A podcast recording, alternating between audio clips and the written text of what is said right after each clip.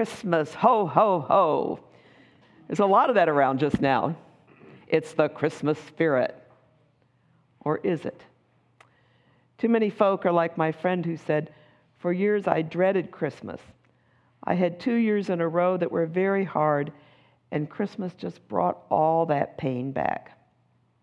Or ask Welcome One what it's like for the homeless folk.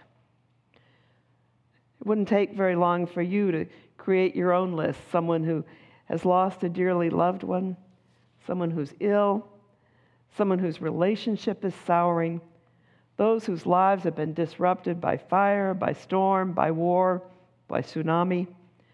The list goes on and on. And against such pain, Merry Christmas, ho, ho, ho, seems empty, hollow, and even cruel. As does this song of triumph that Mary sings. God has scattered the proud, brought down the powerful, lifted up the lowly, filled the hungry. Not really. Our land was under Rome's heavy thumb. The rich were getting richer as they bought out indebted farmers and consolidated their land into big estates. Mary herself was in real trouble. She was unmarried and pregnant, probably a teenager. Joseph knew the child wasn't his. How would she support herself? I mean, unlike the boys of the village, she'd never been taught to read or write. She lived in a little village where folks scrambled for put food on the table every day. There's no safety net, no social security, no soup kitchens, no health insurance, no unemployment benefits, no homes for unwed mothers. The least thing destroyed the precarious balance between making ends meet and disaster. Yet, in the face of all that, she sings, My spirit rejoices in God, my Savior.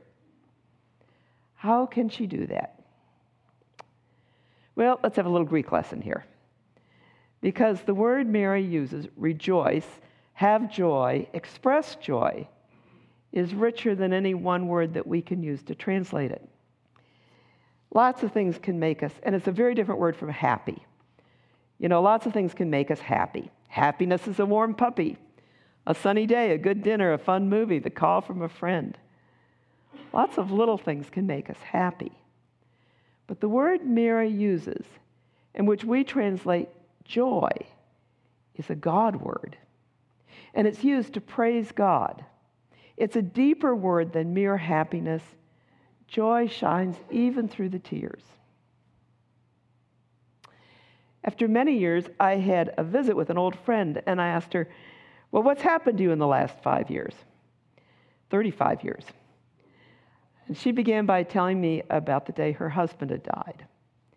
He sat down with her to watch television, gasped, and died. He said there was no warning.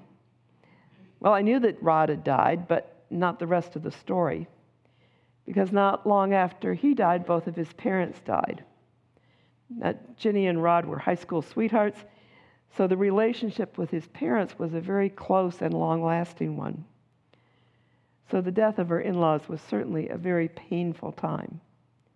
And the next year, her older brother had been killed in the attack on the World Trade Centers, and his wife died shortly thereafter. And I sat looking at this cheerful woman in front of me, stunned that she had endured so much. How do you deal with all that loss? And the answer of a deep and trusted faith came back. You have to be grateful for what you have, not for what you lost. Every day, I thank God for my marriage and my husband. Every day, I thank God for what I had. I was so blessed. Joy knows what it is for the heart to ache. But joy also knows that God is, was, and will continue to be faithful. Joy sustains us in the midst of the tears.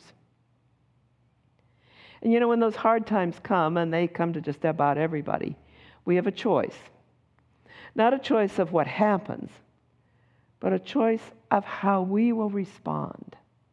We can be angry, or we can trust God to somehow see us through. which is why Mary sings. She is so sure that God will indeed do that about which she sings that she uses the past tense. Did you catch that when I read it? God has shown strength. God has scattered the proud. God has filled the hungry. Mary knows the history of her people. She knows that God has shown strength of arm in rescuing escaped slaves when Pharaoh chased them to the brink of the sea. On it went. David, the lowly shepherd boy, became the greatest king that Israel ever had. Mary knows the history of her people. She knows those stories, and even more, she knows that what has happened before can and will happen again. So sure is she that she sings of what will be as if it has already happened. Now, part of this story that I love is that Mary sings when she's with Elizabeth. You know, when Gabriel brought the news to Mary, she headed for her cousin and found that Elizabeth too had had promises from Gabriel. And now that I am in the older woman category, I like the idea that Mary realizes that her older cousin has some wisdom and understanding that will help her. There's something about getting distance on events that helps us sort them out. And sometimes the distance is geographic, other times it's just time. And years later, we really figure out what was driving us, what was happening, what saw us through. I do think that it was not until years later that Mary really understood what had happened. I mean, right now she doesn't have that luxury.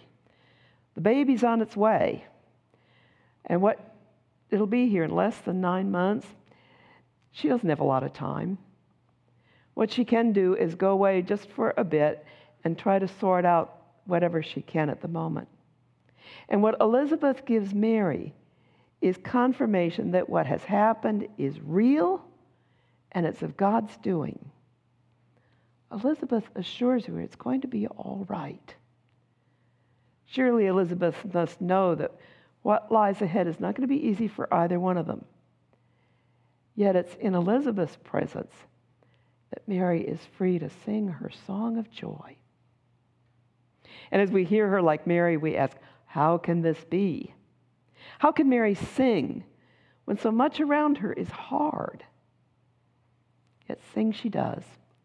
She sings the song of faith in a God whose will is for good, whose mercy is everlasting, whose love is without end, and who holds the future in God's plans. And as she sings, Mary invites us into her song. Join her. Even when life is hard, even when joy seems far away and hard to find. Sing in the midst of tears and doubt. Sing for joy.